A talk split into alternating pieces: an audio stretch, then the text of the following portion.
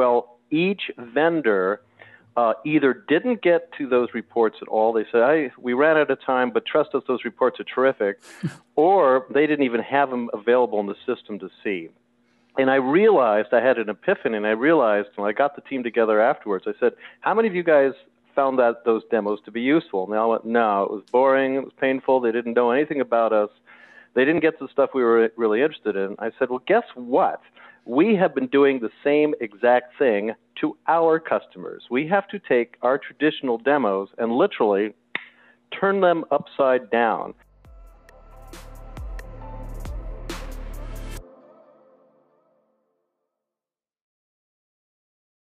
Hello, everyone. This is George Soto, and you're watching Demo Diaries. Today, I'm joined by Peter Cohen, who is an author, coach, and principal at Second Derivative. And Peter, how are you? I'm tr- doing very well. How about yourself? I'm doing fantastic. I can't complain. I'm in Miami, Florida, and the weather's great. And you know, I spent a lot of time in uh, the Bay Area, and you know, I love the Bay Area. Don't get me wrong, but I love the ability to just walk on my uh, porch and just get sun. You know, just I was born here, so you know, it's nice to nice to come back. But uh, why don't you take a quick second to introduce yourself? Tell us a little bit about your career background and uh, how you got into this whole demo thing. So I was born in a log cabin in 1862. Wait, that's the wrong origin story. Sorry about that. Um, many years in enterprise software. Actually a degree in chemistry, which nobody cares about. The first person on earth, I believe, to successfully freeze dry beer, but that's another whole story. Think about backpacking. Um, founded this business uh, in 2003 uh, but I actually had a little bit of an epiphany. In the previous business, I was a president of a business unit um, that I built from the ground up, uh, took it from a an empty spreadsheet into a $30 million operation over a period of about five years. And we had invited in uh, a series of vendors uh, because we were looking at CRM systems, and each vendor uh, asked for about two hours or more for demo meetings. They asked for us to have everybody present, so often had uh, six or eight or ten people present in these meetings. And each vendor did a linear approach to their demonstration, which means that they started off in a CRM system by in their systems by start entering a new record, cloning the record, doing a marketing campaign, doing more campaigns, adding new things, um, moving a sales process through the individual steps. And then finally, they got at the end of their demos to reporting and um, dashboards that one would use to actually run one's business. Now, at the time I was president, I was also running uh, the sales organization. And the one thing that I wanted out of a CRM system as a head of sales is what? What do you think? Mm, I would say I what comes to mind is accountability and uh, and then tracking performance tracking. So I think that rolls up to reporting.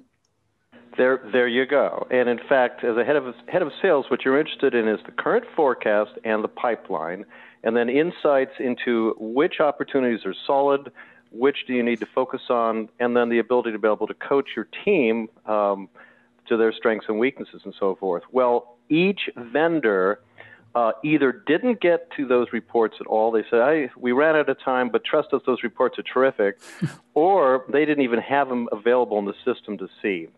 And I realized I had an epiphany, and I realized when I got the team together afterwards, I said, how many of you guys found that those demos to be useful? And they all went, no, it was boring, it was painful, they didn't know anything about us, they didn't get the stuff we were really interested in. I said, well, guess what? we have been doing the same exact thing to our customers. We have to take our traditional demos and literally turn them upside down and try to understand what is it that the customer is looking for as the output, as the deliverable from the our offerings, and present those first right up front right away. And if those resonate, then the customers will get engaged, they'll get interested, they'll ask questions about hey, how do you generate that? Can I make changes? And that is exactly how the methodology actually came about. So there's a combination of a little bit of history and the founding story, if you'd like, all wrapped into one. That was in uh, 2003, by the way. Awesome. Wow, you've been in it for quite a long time. It's really interesting to say 2003 and then notice that we're in 2021 because that 2003 I was in college. Uh, so yeah. I like awesome. to think I'm still in college. well, I, I I'm 40 and I look like I'm 13, and if I shave, forget it. You know, I get carded oh, to, to go to a movie. But let's talk a little bit about the perfect demo environment. You know, this is something that folks are constantly, and I didn't know, but you know, I kind of understood that the demo was difficult as a rep in the past, but I didn't know that getting that perfect demo environment was such a challenge. What is that in in terms of uh, you know infrastructure and look and feel, in in your opinion? Terrific top topic. So the perfect demo environment is a combination of uh, the data that you have in the system, the relevance of the data, if you will, to the prospect that you're speaking to right now or you expect to speak to, uh, and the nature of that data. So if we look at each of those, um, maybe let's take the middle one first. So the nature of the prospect. Uh, if you want to have relevancy and if you want to connect with your customer, it's going to be very difficult if you are presenting manufacturing data, for example, to somebody in finance they're going to look at that and say, well, that's, that's just not us. It's unbelievable. And one of the purposes of a demo, if you will, is to suspend disbelief. I'll say it again. You want to mm. suspend disbelief. So anything that appears to be fake or not real actually hurts your cause. So if you've got manufacturing data uh, and you're talking to somebody in finance or banking, you need to change it if you want to have relevancy and you really want to connect. So that's that's an example of the second thing. Uh, and I would comment that any uh, demo enablement tool that makes it possible for that to be done uh, easily uh, is uh, well, you have a fan in me, for example. How's that for a plug, by the way? I love that suspending disbelief. Suspending Absolutely. disbelief. Hmm. That's what it is. It's, it's, it's an interesting comment that we all use the, the word demo, but what demo actually hmm. translates to in, in a prospect's mind is fake. If it's a demo, it's not real. Hmm. It's a demo. That's why that's one of the very small reasons why so many people want to do a proof of concept or proof of value because they don't believe that the demo is actually real enough. So, yeah, we wanted to suspend disbelief. Um, the data itself, the data has to be realistic in addition to relevant. So realistic. Um, how many times have you ever seen demo data that, for example, reflected uh, major sports figures or actors and actresses or um, or other famous notable personalities as the names for, for customers or prospects in a database? How, how often have you ever seen that? Yeah, I've I've seen it. Yeah, that's uh... and what it's what it screams to the customer is, well, this is kind of fun because oh, it's you know X, Y, and Z people, but it also screams very clearly this is not real data. Not real, it's yep. obviously fake. And mm. so, a small recommendation is to make your data look as realistic as possible. And in fact, one terrific source for that uh, could be whatever your QA department uses to actually test uh, your software. So it's quite possible or likely that they actually have test data that's representative. Um, you can buy sets of representative test data, uh, names, addresses, you know, et cetera, et cetera. Uh, it's quite possible they actually have the data that you might want to use. So realistic looking data would be number, uh, well, it's number one on our list of these three items. So big, before I go on, any comments or questions on that? No, I mean, that makes total sense. It reminds me of when I log into like free trials or demo environments and they literally have John Doe, Acme, you know, all that. And I'm like, okay, I get it. But to your point, the data is not speaking to me. I, I automatically think, okay, well, this is not real. Let me see this environment with, first of all, a, a decent amount of data, right? Like I logged into a system when was it? Uh, Pipedrive the other day. Great experience. I love it. I wrote a blog post about product led pricing and things of that nature. However i wish that they would have added more data. It was they just had like one cell of data. And if you know their crm it's um, it's kind of like these columns right? Very similar to a uh, trello or whatnot. So that that totally makes sense to me. In your opinion peter why do demos fail? Like you know and, and what happens when they do? Well let's let's finish the third category and then we'll answer that question. Sure. by the way um, and this is something that a lot of uh, early stage companies will do is they'll they'll have many many records that say test.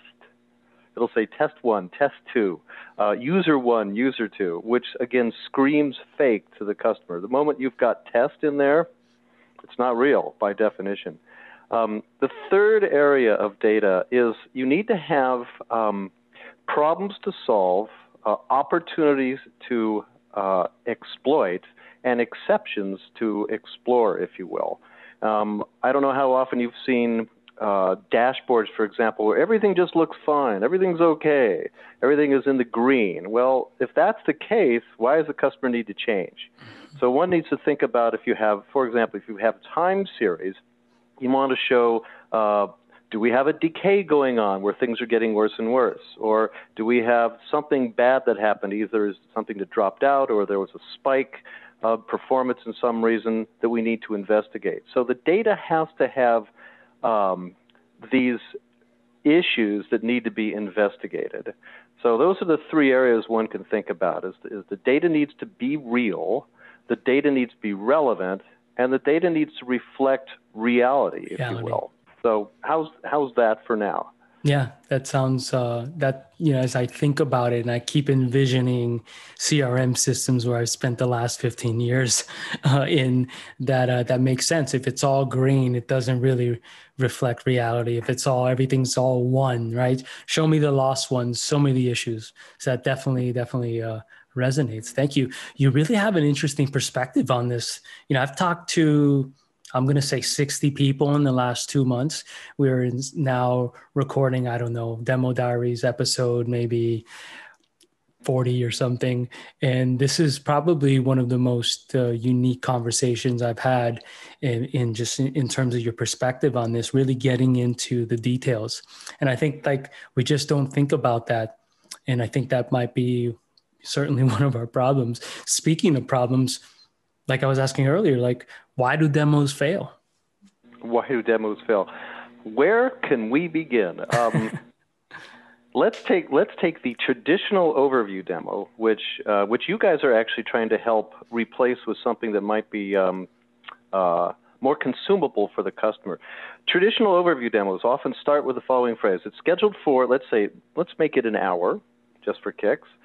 Um, scheduled for an hour and there's a kickoff by, in many cases, a salesperson does a stunningly awful corporate overview presentation. By the way, that's fail number one because the customer wouldn't have invited you to invest this time if they hadn't done at least the reasonable amount of due diligence with you as a vendor.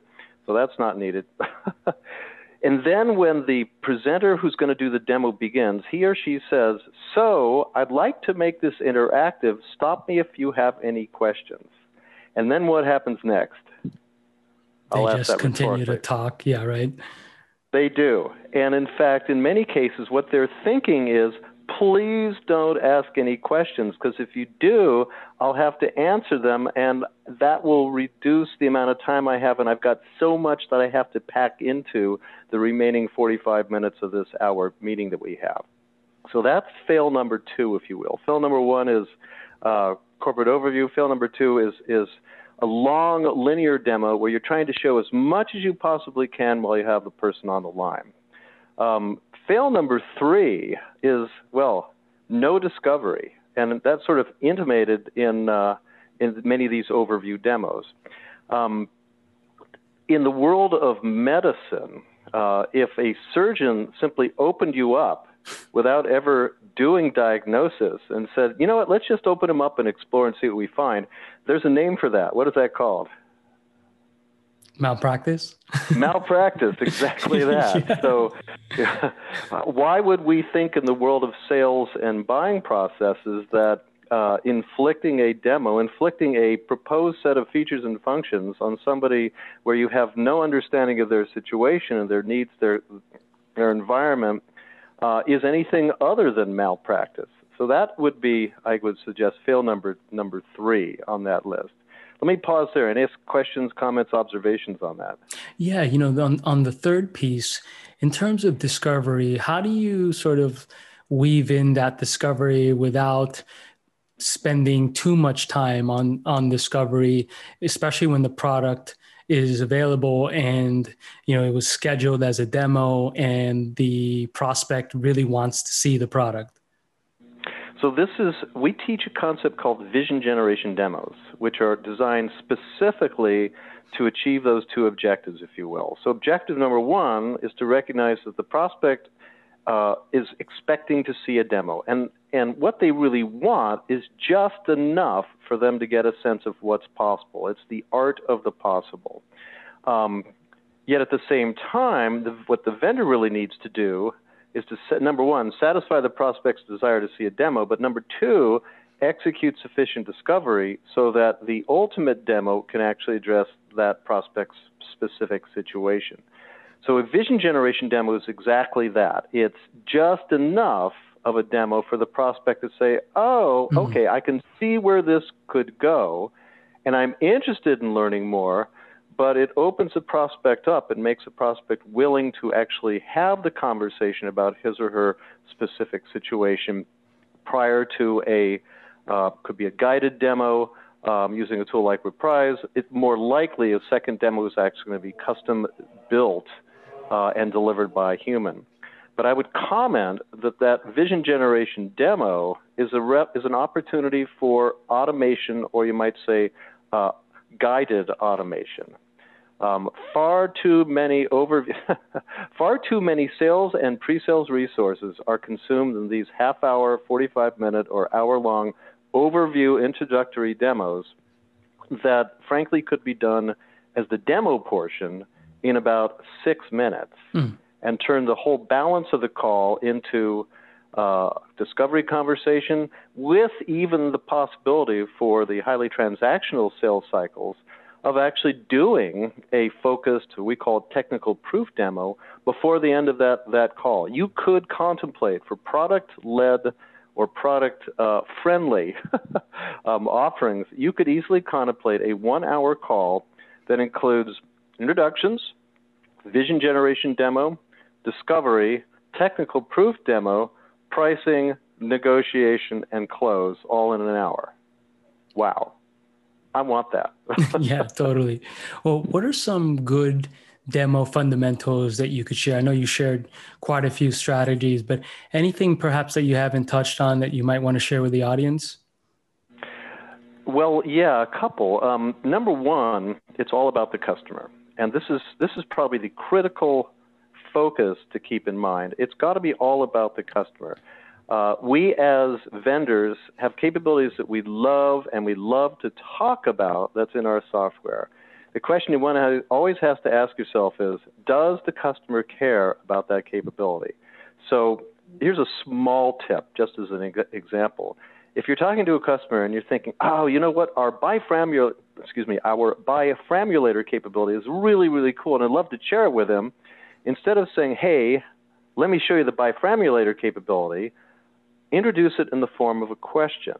So, for example, you'd say, so, George, many of the other customers we've worked with in very, very similar situations to what you've outlined for us so far found that the ability to be able to blah, blah, blah, you describe your biframulator capability, enabled other customers similar to you to be able to enjoy the following kinds of rewards is this something that might also be useful in your practice? And then you respond.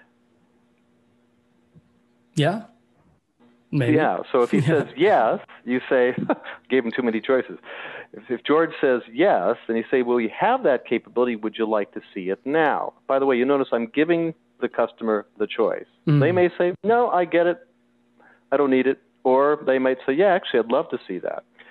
By the way, if the customer says, no, I can't see a need for that, then you put that capability in a virtual sense behind your back. Mm. No harm, no foul. You've not. Um, are you familiar with the phrase "buying it back"? No, I don't think so. I know paying it back.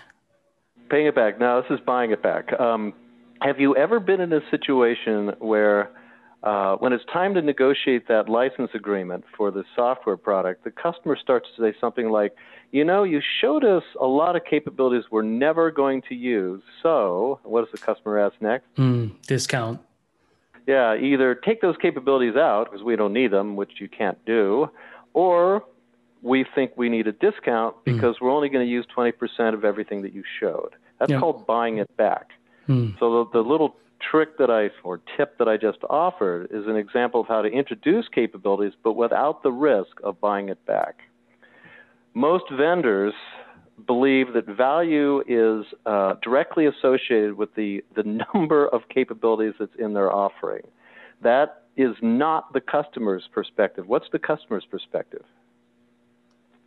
Well, it's uh, they're trying to solve their their problem, right? Their business find, problem. Their business and, problem, their solution, find a solution to it.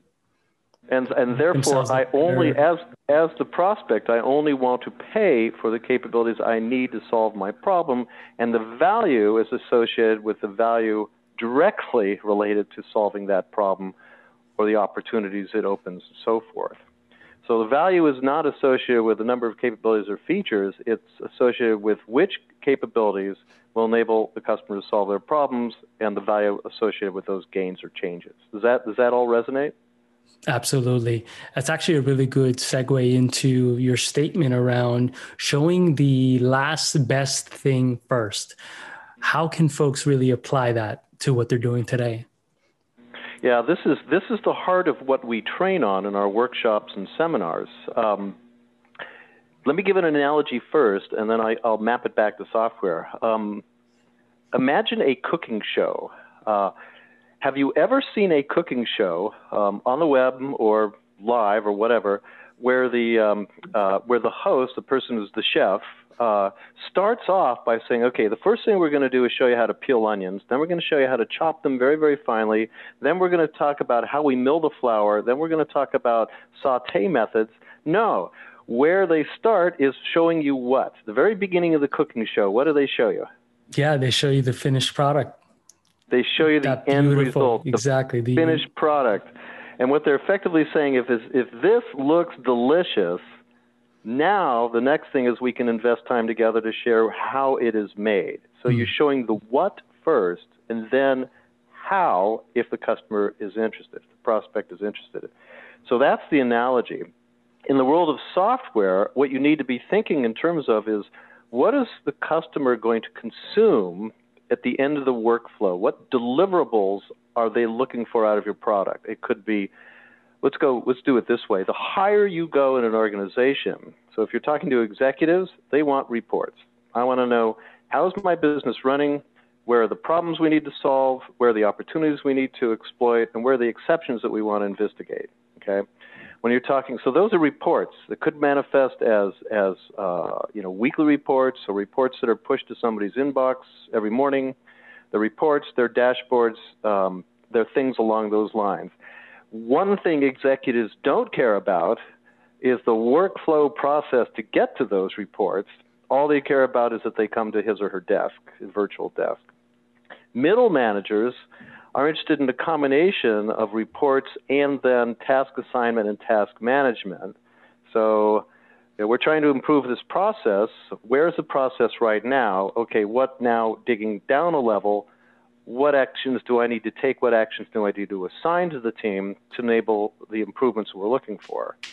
If you look then at the staff members, what they're interested in is how easy is it for me to execute this workflow? What deliverables do I get out of this workflow? But in each case, it's still all about understanding from that job title, that specific job title's perspective, what is it that they want out of this end, this end product, if you will. Does that help? And that's that's the challenge is sitting down to understand for your particular software like reprise um, when you're talking to somebody in marketing they want one set of results mm-hmm. right? They want what well let's actually do go through it. So for reprise if you were pitching to a marketing manager what would he or she be looking for in terms of the tangible deliverables out of your product? Yeah increasing conversions mqls Yep, PQLs, yep, I know it's a it's a big one now. That PQL. What, is, what was that again? Sorry. The uh, PQL, the product qualified lead, which just you know if it's a product led motion, product meaning, qualified lead. Good. Yeah, meaning that they were in the product, they've seen it, they've touched it, and now they want to talk to sales. Excellent. So you've got a marketing quality. Yeah. So they're looking at increasing those kinds of metrics. So if you have a product like Reprise, the first thing that that person is interested in is, is probably what? If it's a manager. Yeah. How many are we, are we seeing an increase? What's the conversion rate? Those sort of yeah. things. Which ref- is generally reflected in a report or a dashboard. Yep. Now, if you were talking to uh, a head of a head of sales, how would that change? Yeah, well, head of sales is going to want uh, the conversion rates between first call and second call sales velocity to start to increase, right? And exactly. uh, and then shrink the uh, the sales cycle. Exactly. Now, if you drill down to whoever, for example, has been charged to put together the demos themselves, the guided demos, that person's output is what? Yeah is this going to be easy? Can i uh, can i actually do my work now in half or you know fraction of the time? Yeah if so i'm so as a as a content creator in this case i want to know how long is it going to take me to build it uh, build up a you know a library of example demos? How easy is it to modify them uh, as our products change and so forth? And then as a a uh, a user a salesperson or a BDR and SDR, they're, they want to know how, is, how easy is it going to be to deploy this demo and work my way through it. Um, how easy is it going to be for me to, uh, at the close of a call, determine, you know, where are we with respect to this prospect's process and so forth. So each job title has a different perspective. and the challenge then, of course, is to understand for each job title what does that individual or that individual job title set, if you will, what are they looking for out of out of your offering? And then that is the last thing first that you try to present. Does awesome. that help? Absolutely. This was phenomenal. Like my toes are tingling right now. Uh, this was great. Peter, thank you so, so much for your time and for your wisdom and insight. Hopefully folks can take a lot of, uh, of takeaways from this conversation and start to apply them uh, today. If folks want to learn more about your workshops, your various seminars, your book, uh, what are some good channels or URLs to go in and learn more? Uh, the very best is greatdemo.com. So https slash slash colon greatdemo.com is the very best place. And from there, there's um, you can contact us directly, uh, info at greatdemo.com. That'll get to me, in fact. Uh, and there's also a handful of uh, articles on our resources page, including one on the perfect demo environment, which we were just referring from or referring to, um, drawing from and referring to, uh, as well as our blog, uh, in which we post ideas and tips and keep the, if you will, keep this method- methodology evolving and evergreen. So there you go. Awesome. Peter, have a wonderful day, and hopefully we can meet in person and talk more demo and uh, maybe have a, a, drink or two or have a meal uh, with the team. That'd be a lot of fun. That sounds perfect. Looking forward to it. Absolutely. Well, have a wonderful day. Thank you so much.